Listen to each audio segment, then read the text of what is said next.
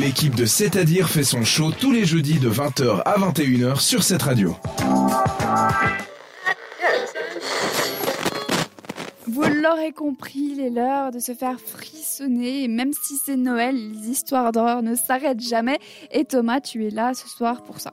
Et on va parler de Nathalie, une femme qui finit le boulot euh, comme tout le monde en fait. Tranquille ou bilou. Qui est un peu pressée de rentrer chez elle parce qu'elle en a un peu marre. Enfin voilà, là, les fêtes de Noël, hein, quoi, un peu.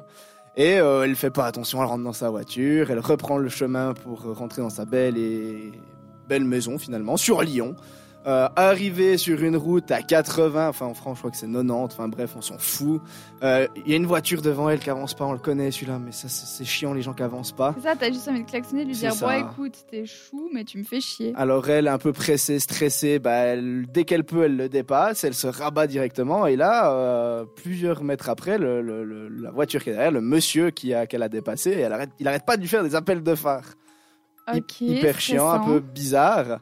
Euh, donc, euh, bah, elle commence un peu à stresser. Elle se dit, il arrête pas, que ça soit une fois ou deux, ok. Donc, elle commence un peu à accélérer. Elle voit que la voiture derrière accélère et continue les appels de phare.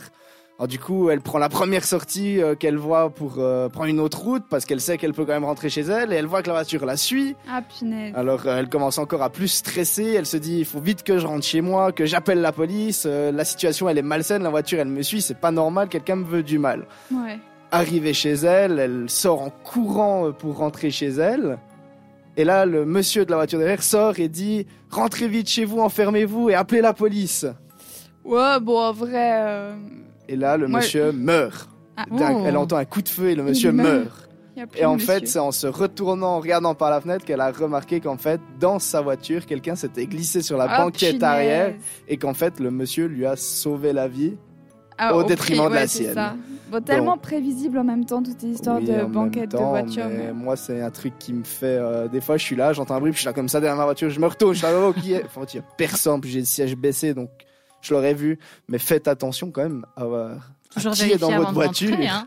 Bah c'est ça, mais en même temps, je trouve que c'est un peu du pipeau parce que comment est-ce que tu peux ne pas voir que quelqu'un Tu regardes Tu forcément sens moi, quand il y a une fois quelqu'un dans ton... ta voiture, tu le sens. Mais même, admettons, c'est un fantôme le mec, tu vois, genre Non, tu vois Il est quand vrai même. que normalement, t'es censé le voir. C'est l'homme invisible, Si je t'imagines puis me permettre, il est mort dans le vent, cet homme. Bah, non, quand même, il a sauvé la femme. Au moins ça. Alios, est-ce qu'il va nous sauver? Eh bien, on lui laisse la parole tout de suite avec son titre Oui, oui, oui sur cette radio. Entre les chroniques et après l'émission, l'équipe de C'est-à-dire est sur Instagram.